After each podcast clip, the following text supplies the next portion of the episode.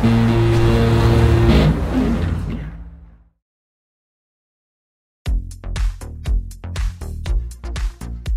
live. Welcome to Hit Different, my friends, your weekly music culture podcast with me, Mikey Cahill, Sos Fuamoli, and our guest this week, Ngaiire. What up, Ngaiire? Woohoo! I'm good. How are you? Excellent. Coming up in this episode, we're going to be talking about the new Anderson Paak record label, Ape Shit. Also talking about when to sync your music, good examples of that, and getting Ngaiire's sort of take and, and her experiences with syncing music to, to film, TV, etc. And then going into Ngaiire's career, incredible album number three, best breakthrough artist, talking about all that kind of stuff, just that constantly breaking through vibe that she has. So let's do it. Let's do it after the break. Here comes the break.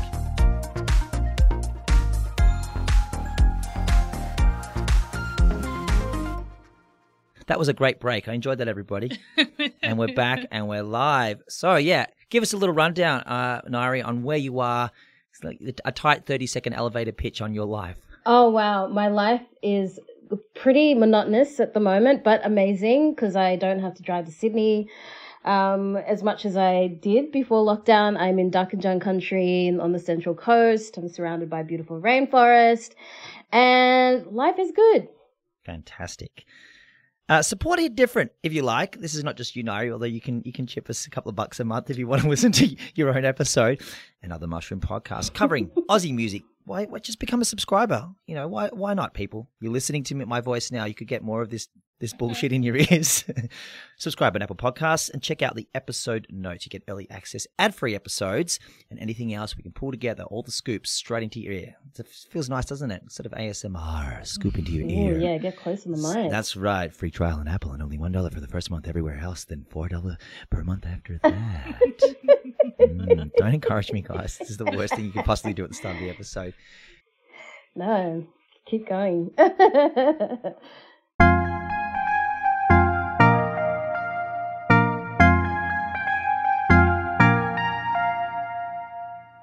Sos, Hello. talk to me about Anderson Paak, someone we all love. Silk Sonic with Bruno Mars is coming out. He's got this ape shit label. What's going on? Yeah, so Anderson Paak has launched his own label. It's called Ape Shit Inc., which stands for Anderson Paak Empire. And if you've watched the launch video, which I highly recommend, the shit just means we on some other shit Mm. out here. So, you Mm. know, it kind of wraps it up really nicely, puts a little bow on it. It's a new venture between Anderson and the Universal Music Group. I feel like every artist and his dog is launching their own freaking imprint at the moment. We've seen it with like Travis Barker's got DTA records with Elektra. Feels just like a lot of a lot of artists are really starting to move more into that label headspace. But for Anderson, you know, he got sick and tired of going to shows, and according to him, he was seeing less and less performers actually performing and playing instruments live. I think if you've seen Anderson Paak perform, him and his band, Free Nationals, again, they're on some other shit, but like the, the way that Anderson himself can drum and sing and rap at the same time, it's really cool. So he's launched Ape Shit Inc. in order to take that spirit and push it with new artists, with emerging artists, with different instrumentalists, but there's this core idea of uh, putting instrumentalists and live performers to the forefront. It says that the label will look to raise the bar on music with its selection of artists. There'll be no gimmicks, no button pushing, just raw ass talent. um, so yeah, it's really this idea of fostering a new generation of performers and sort of keeping that central focus on the art of music making itself. You know, he's been busy. Oh, yeah. As you said, Mikey, he's got this Silk Sonic project with Bruno Mars. The debut album from that project is coming out on November 12th. So if you're into that sort of hazy 70s throwback R&B and, and disco funk vibe, which I very much am into, that, you know, you can get around that soon. But with this label, they're saying that it's going to be about covering all different genres. But for me, when I first read about this, I'm like, I feel like it's there's going to be a focus on the hip hop and kind of pop worlds. You know, he's talking about not seeing artists actually perform as live instrumentalists. I'm, I'm presuming a lot of that is referring to, you know, artists just playing the beats all the time or you know backing tracks, whatever. Artists that don't take enough risks live. Yeah. So what what do we think about it? Do we do we think that instrumentalists, I guess, as core performers or vocalists, are becoming a bit obsolete? Like, what do we what do we think? I'll throw to you first, Ngaiire. What, what's your take on all this? I think that we're in different times right now in terms of, you know, everyone can produce in their bedrooms now. And I mean, what's that story about Flume? How he found like some software in a, Nutrigrain in box. Yep. in a, in Yeah, box of yeah. cereal and that exactly you know it's so it's so accessible now and why would you put hours and hours of practice into learning an instrument i, I am for everyone playing instruments but I, I think that for today's generation where I mean, nothing against them, but I think that they want things to happen immediately. You know, there's this real urgency to Totally. There's an urgency. there's an urgency and that comes down to music as well you know if if they can find a shortcut to to do it that way then you know and it's a completely valid way of doing things as well but i do miss you know real instrument instrumentalists and especially the ones that have really honed in their craft to be able to perform and and and play their instrument at the same time. Like it's it's it seems like a real dying art at the moment. I, I think it's a fantastic thing that he's doing, and I love the fact that it's it's very kind of aggressive, aggressive as well. you know, saying no button pushing, just raw talent. I think it's a real shots fired moment in the best possible way because he's basically saying, "I'm going to make you know a bit of a song and dance about this whole thing." And and you know what? The people I take with me, they're the people I think are the you know the real shit. You are the guys that I keep seeing at festivals. Keep, you know, here's my backing track. Don't tell anybody. This will all sync up to the lights. You know, we all know that that, that goes on quite a bit at festivals, especially when you know, there's so much pressure on artists as well to, to really hit their marks and, and make it the most spectacular and most memorable event. Mm. So everything's sort of timed down to, to the second, to the bar. I think what, what he's doing is he's, he's introducing something where things can go off, off, off kilter, etc. I mean, think about Bruno Mars, you know, the person he's, he's sort of taking along with the ride in the mutual ride. To see Bruno Mars at the Super Bowl a few years ago, like I've never seen a person less nervous about playing oh, Super Bowl. 100%. He just dominated. He owned the moment so hard, and he could just see like everything this guy does. He's just just sort of is com- is coming out of every pore in, in his body. Um, I'm very curious, Ngaiire, what instruments sort of do you play? And um, you know, and when you when you're playing live, how much room is there is there to sort of you know experiment and all that kind of stuff? You know what? I used to. I used to play guitar live, and then I played a show at a festival once, and a lady came up to me and said, "Your voice is amazing, but maybe you shouldn't play guitar anymore." And Jesus. this was like, Thank you. Uh, this was like, uh, oh my god, thank you. Um, this, I think this would have been like seven or eight years ago or something like that, and it was devastating when she said that to me. I was just like, oh my gosh, maybe I'm that terrible at doing it, and so I stopped playing guitar from that point on, and I wish that I had continued doing it because I was getting better and better with every gig and.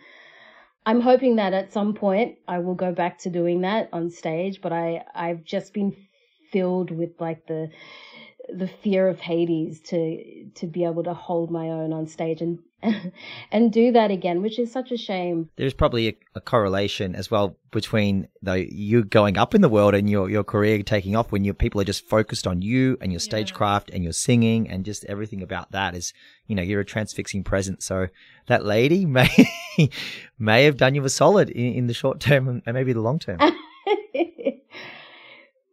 Maybe who knows? Who knows? I wanted to touch on something because I know that at uni you were you were doing jazz studies, right?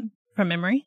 Mhm. Mhm. Yeah. And I know that, you know, obviously being in that world, there is a certain discipline when it comes to knowing every single facet of whether you're training to be a jazz vocalist, whether you're training to be a musician across the board. There, you know, there's there's such a strong discipline for for knowing your craft and, and for honing yourself in that way.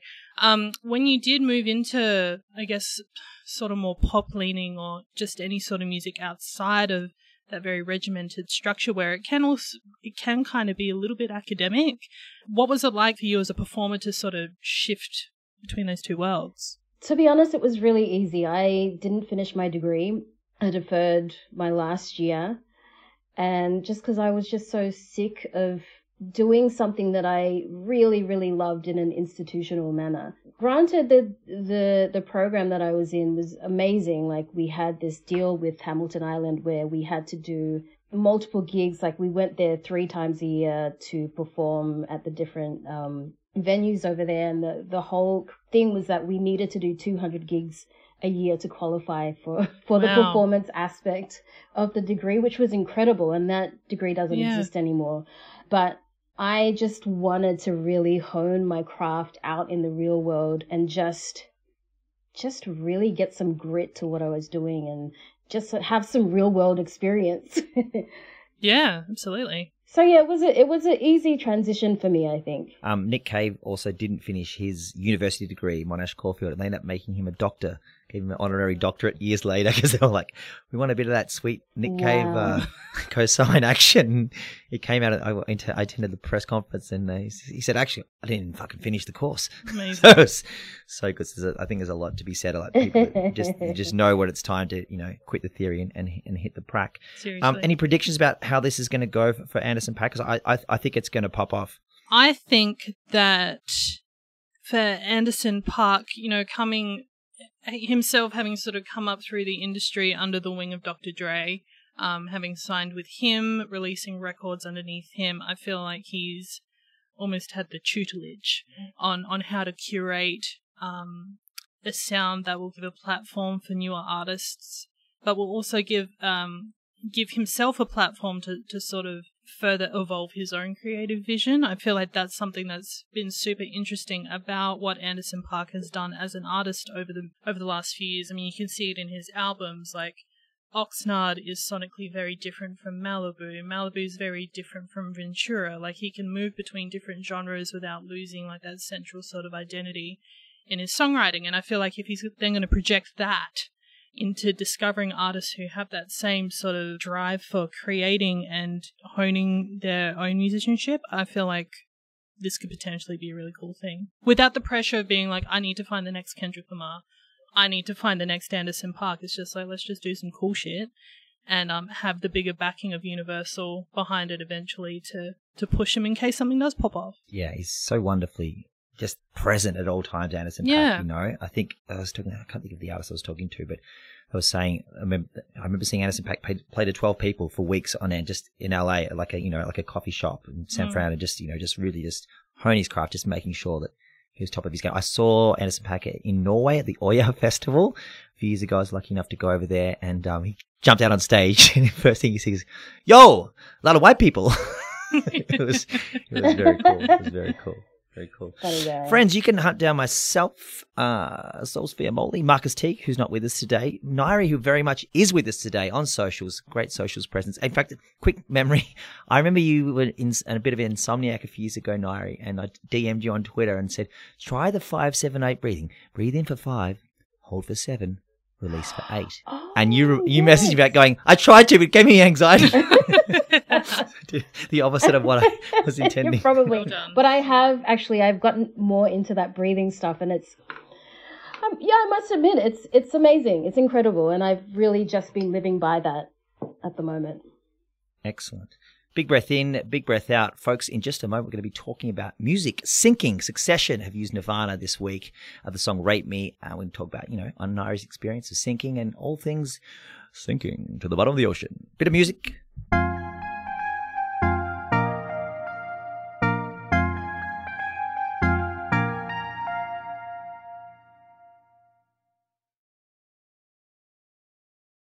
We're back. Here we are. How good to be in a like very sweltery room talking to Ngaiire on the Central Coast. Her son is uh, being an absolute trooper, just hanging out in the house, not being a, pain in the bum. Hey, Ngaiire, are you a fan of Succession? Have you seen the the latest episode dropped a few nights ago? Succession, what even is that? I have no Oh, idea. Oh, fantastic! It's just amazing. It's kind of just basically ripping the piss out of Rupert Murdoch slash. It's almost like a mo- mockumentary of, of the Murdoch uh, empire slash Oh, dynasty. Right, right. And yeah, it's Mhm. it's really really it's absolute quality. A lot of dislikable characters, but at the same time, everyone's super into it. This is something you could you could plan to watch if you like. They used Nirvana's song Rape Me at a very crucial moment of the show when they were having this uh, Waystar town hall meeting. Wow. Shiv, who is the only daughter of Logan Roy, who's, you know, the big Rupert Murdoch, allegedly, character. And in the middle of her sort of trying to sort of step up and, you know, be quite a, a boss bitch, the other brother comes along and somehow plays the song Rape Me through all these huge JBL speakers. Courtney Love tweeted out, Succession, I've never felt so good about approving a usage of a song of Kurt's. You understood this. Him, it's beautiful. I'm sure he's proud. Ask me who it's about one day. I might even tell you, which is pretty cool. Something else I read recently, guys, in, in Peter, sorry, in the Rolling Stone Top 500 Songs, Peter Gabriel talks about the song uh, Solsbury Hill, where he says shortly after he quit Genesis. He climbed to the top of Little Solsbury Hill in Somerset, reflected on his uh, life changing decision, wrote this song. This song has gone on to just be this huge sort of, you know, evergreen hit. He said he made this sort of concession recently. So the song has since become ubiquitous in movies and film trailers. He said, maybe I've let it go too much. So there is that thing where, you know, quite nice to have a song so successful that it's sort of everywhere. Firstly, I was going to say, what are some of the most sort of tasteful and powerful moments that come to mind for Sos and for Ngaiire of music used in cinema? Something, you know, perhaps from your youth or whenever that you've really gone, wow, that's just stayed with me. To be honest, the stuff that's really stayed with me being from my childhood. And it's been like things like as early as like the, the first Snow White, like the Disney Mm. um, animation. And that, honestly, uh, you know, that old school kind of choral work that they do. I've really like it's just stayed with how I've I've um executed my harmonies over the past records and I mean do you know what I mean it's like the Oh, yeah. Yeah. that kind of stuff that kind of stuff really gets me you know I love good choral singing and if there's anything uh, that's soundtracked on on you know Netflix or Stan or whatever that has that kind of singing that's the stuff that really gets me and I know that Hans Zimmer kind of exhibits that as well Absolutely. you know I mean I've been watching a lot of li- a lot of Lion King lately because of my son and I was you just going to say Lion King every- sticks out. every single listen exactly every single listen I noticed Do you do a good R. Savenya? I reckon you've got a good one in you, Ngaiire. Ah, yeah, I do it in the See? morning as soon as we wake up over toast. it's your affirmation for the day. Unreal. Yeah, it's and you know what? exactly. Good for a kid to watch something where there's some brutal violence and death so early. It's like this is what life's about. You know, get used to this highs and lows. Right?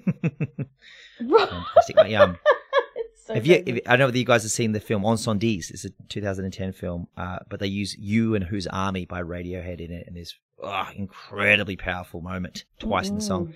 Also, "Where Is My Mind" by the Pixies in Fight Club. I remember seeing that in the cinema and just just floored me. Uh, so, what's a really big moment to the cinema films, uh, cinema Um, films, and, and music? Uh, you know, most of Baz Luhrmann's Romeo and Juliet for me, um, being, you know, entering that sort of preteen phase, you know, uh, Mm. Des'ree singing as How the, at incredible the was party. that soundtrack? Oh my gosh. Oh, I could listen to a song like "Missing You" now and still feel like emotionally stirred by it. The, the choral rework Oh, of just thinking When about Doves that makes Cry? my Yep. heart break. Yep, yep. Yeah. great use of music.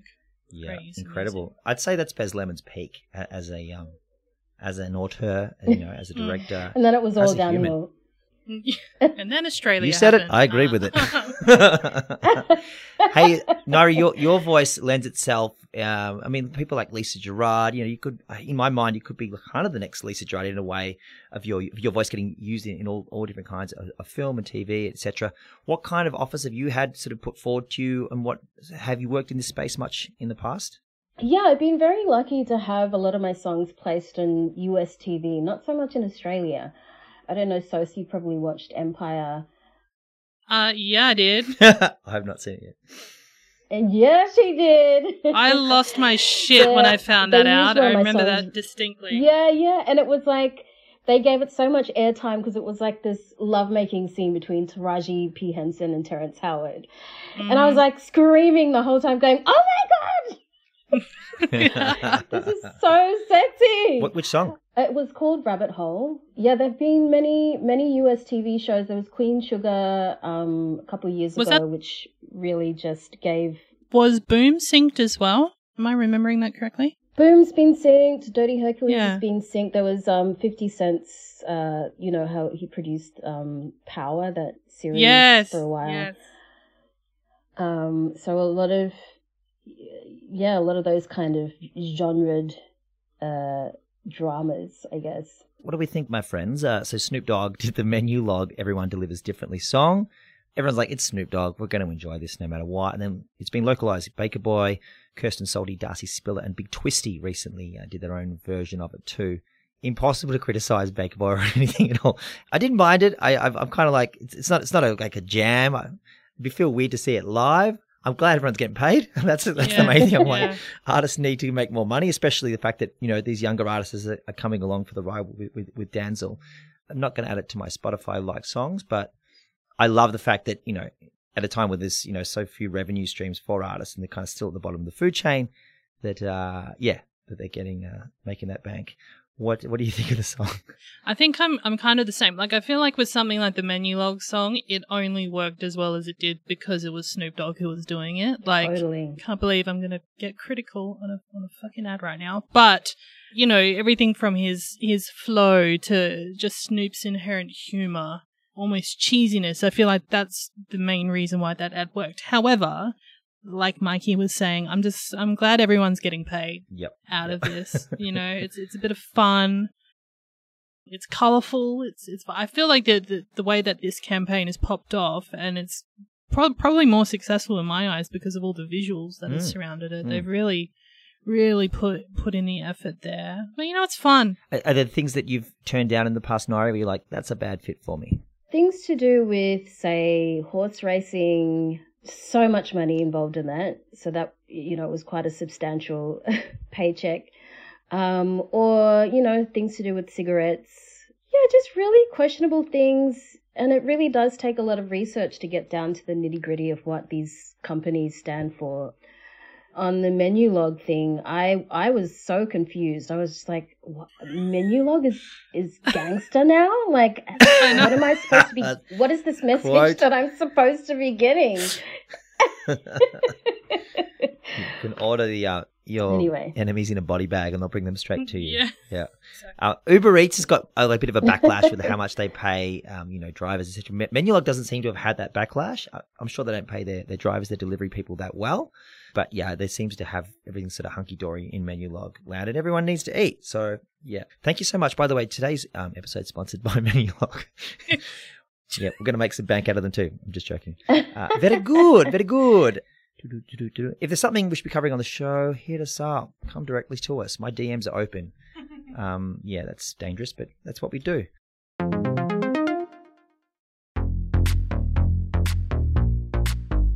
Friends, we are here with Sos Fuamoli, my gorgeous co-host, Mikey Cahill, smouldering in this uh, sauna-like studio, talking to the hot talent, a breakthrough artist, Ngaiire. Can't wait to sort of dig into that a bit more. Uh, your latest project, Three, released back in August, nearly died along the way for the second time in your life. You've had a pretty fuck a duck. You've you've come through so many things. You know, from a, you know basically having to bail from Papua New Guinea because a, a volcano kind of wi- wiped out your village. Like these are all things that are just not a not your standard um interview fare. I just we just commend you for coming through and just bringing such great body of work and you know so so sums it up really well. I think um and I'll throw to Sos to talk a bit about about the record. Ngaiire, your latest album, you know, it's it's a masterclass in taking us on a journey of your identity, changing perspectives, but also I feel it it just really engages with such a unique part of your creative evolution. So I can only imagine what it was like to actually rip all of that apart within yourself as a songwriter. Now that you're, you know, you've been able to step away from the project, have it out there and doing its thing, can you look at an album like Three objectively and, and just enjoy it for, for the music that's on it? I can now. I can now. I had to take a few weeks off um, after we finished all the media craziness because you know with music you're just hitting one one uh, landmark to the next and it's just like a constant Yeah, state it. of not arriving anywhere. and I, you know, I've this is my third album now, and I just always realized that after you know, releasing a body of work out into the world, there'd always be this dip.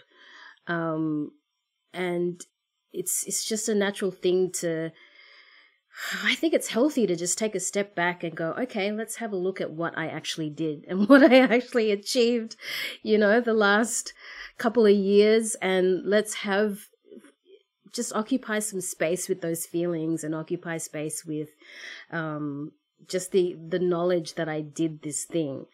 And now I can, I can fully say that I can, I am proud of what I've achieved and, and that I've truly changed as a person and as an artist through the whole process of it. You've been with us, you know, coming through the Idol thing, Australian Idol in 2004, which is, you know, what, 17 years ago now. Arguably, people could say you kind of broke through then, and then you had another album, so your debut album, then Blastoma, which really, you know, blasted off, pardon the pun.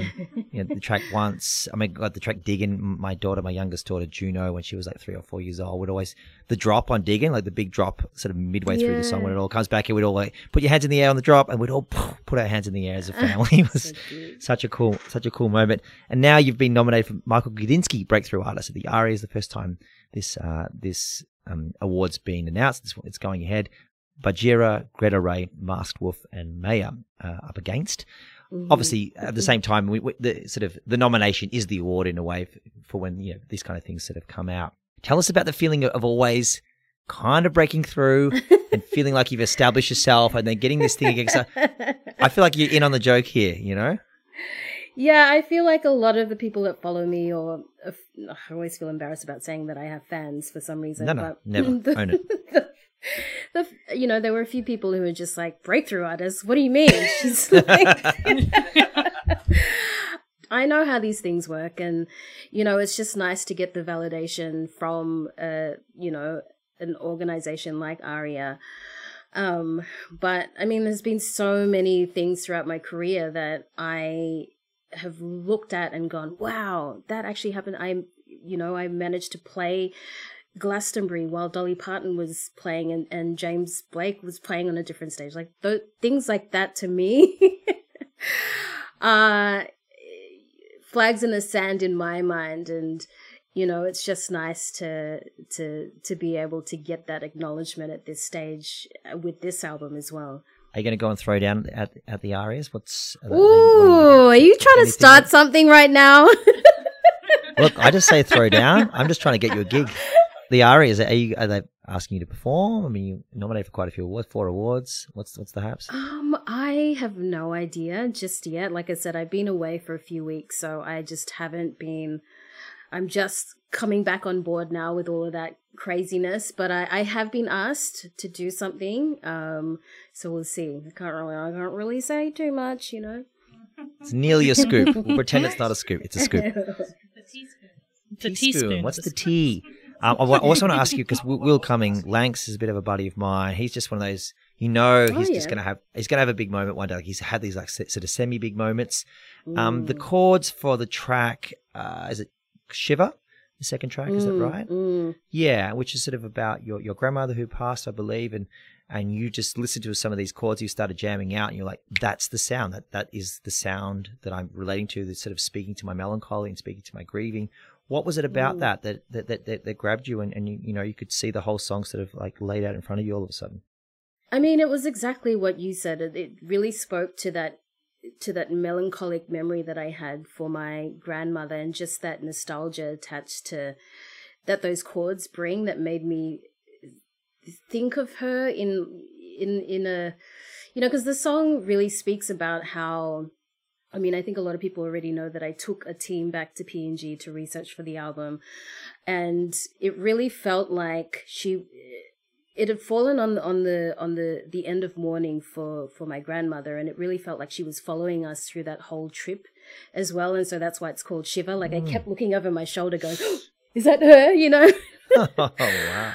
You know, it's got that kind of spooky feel to it, which you know, really speaks on that uh, connection that, you know, uh, cultures like PNGs or Pacifica cultures in general have have towards mm. you know death and the afterlife and you know what happens when they cross over to to whatever whatever that place is that they go to when they die and whether they're still with us and it really resonated with me when he played that in that way and it made me think about you know us as people but also the beauty of being able to mourn for some for for someone that you love together as a community because that's that's the thing as well like uh, just to touch on you know the different the, the different sort of ways cultures in in the diaspora um, do treat death and that that period of time like uh, whenever i talk to a lot of people about uh, the way samoans mm.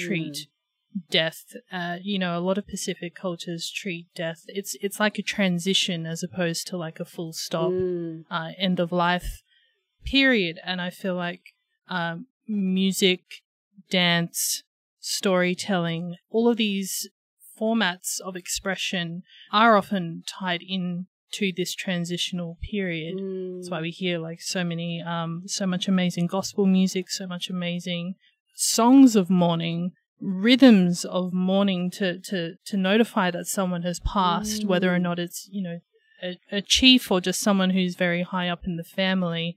I feel like what you've done with this record, particularly with that track, is almost like made it for a contemporary audience and to, to give them an insight into something that is, you know, yes, it's very personal, but there's there's a cultural element there as well mm. that it's almost educational. I feel. Yeah, and it's interesting that you say that because you know I often look at Pacifica art, especially you know obviously Papua Guinean art, and you compare it to the art that might come from you know western artists or whatever and the art that we create within yeah. our cultures is very much to do with life events um, or ceremonial. Yep. There's lots of ceremonial value attached to that, whether it's someone dying or someone being sent off uh, via a dowry to a different family. You know, it's like yeah. all yeah. all of this art is created for these big moments, and I always wondered why I always wanted to write about death so much, and it's because it runs in my blood. You know, this is the art that we create. Mm. It's because we are just programmed to mark these things um, whether we're you know we're still living within our countries or you know part of the diaspora as you're saying one of the reasons people are responding to it so well is you've just shown this extra sort of this extra wing of talent. You sort of like open up, like over here, look what else I can do. yeah, uh, you know, and, and, at the same time, you know, you, when you were with, with, your son, you got so sick that you nearly passed away, from what I can understand. Uh, I mean, without getting too personal, how close do you think you got to death? Look, I think pain is a really complex thing, and there's so many levels of pain that you can feel. And, you know, the pain that I went through during the induction of the, the, when I was about to have Nadav, my son, was very different to the pain that I felt um, when I had all the abdominal, acute ad- abdominal pains. So I I think that definitely if you're if you put someone under very acute stress and anxiety, which I was uh, which I definitely was under, something will happen to your body and it really felt like that was happening to me because the pain that I had felt it was almost like there was someone inside me hacking at me with a knife. And I, I remember saying to Dan, I was like, if we were in a building right now and that was an open window out of this building, I would take it. I would run out of this building right now just so I could stop this pain. And it was, I guess, at that moment that I had said that, we were just like, oh, okay, this is, this is really bad. And also, I mean, I was either going to do that or the pain was actually physically going to kill me somehow. Like I'd probably give myself a heart attack or a stroke. And so, because we weren't getting any answers, we had to talk about what that would mean. Well, we're glad you stuck with us and released threes through uh, dot dash recordings yeah, and remote control. Selfishly, we're glad that you're still here to give us a beautiful body of work. Yeah, yeah. yeah. so cheers wow. for that. Cheers. Cheers for that. Ch- Chukas, no worries. Uh, good to end on an up. Uh, Ngaiire, would you like to stick around and do a little bonus episode about music that hit different with us? Yeah, sure. Awesome. Yeah. So we've weighed in today. Uh, I'm doing the roundup We talked about Anderson Paak's Ape Shit. Well, I think it's going to be a very, very good thing for a real artist, quote unquote. We skipped to the land of Menulog, which we um have various various thoughts on, but overall, artist making bank e- equals very, very good. And uh, Ngaiire just took us on a near death experience. so um, But we came out of it the other side, guys. came out wow, now. She's you guys killing are it. covering it all. Yeah, That's exactly. Yeah, right, we don't that's right. around. Thank you very much, listeners. Tell everybody about Hit Different. We're going to finish up now on, on Hit Different, and we're going to take it to the literal Hit Different place on the bonus episode with Ngaiire.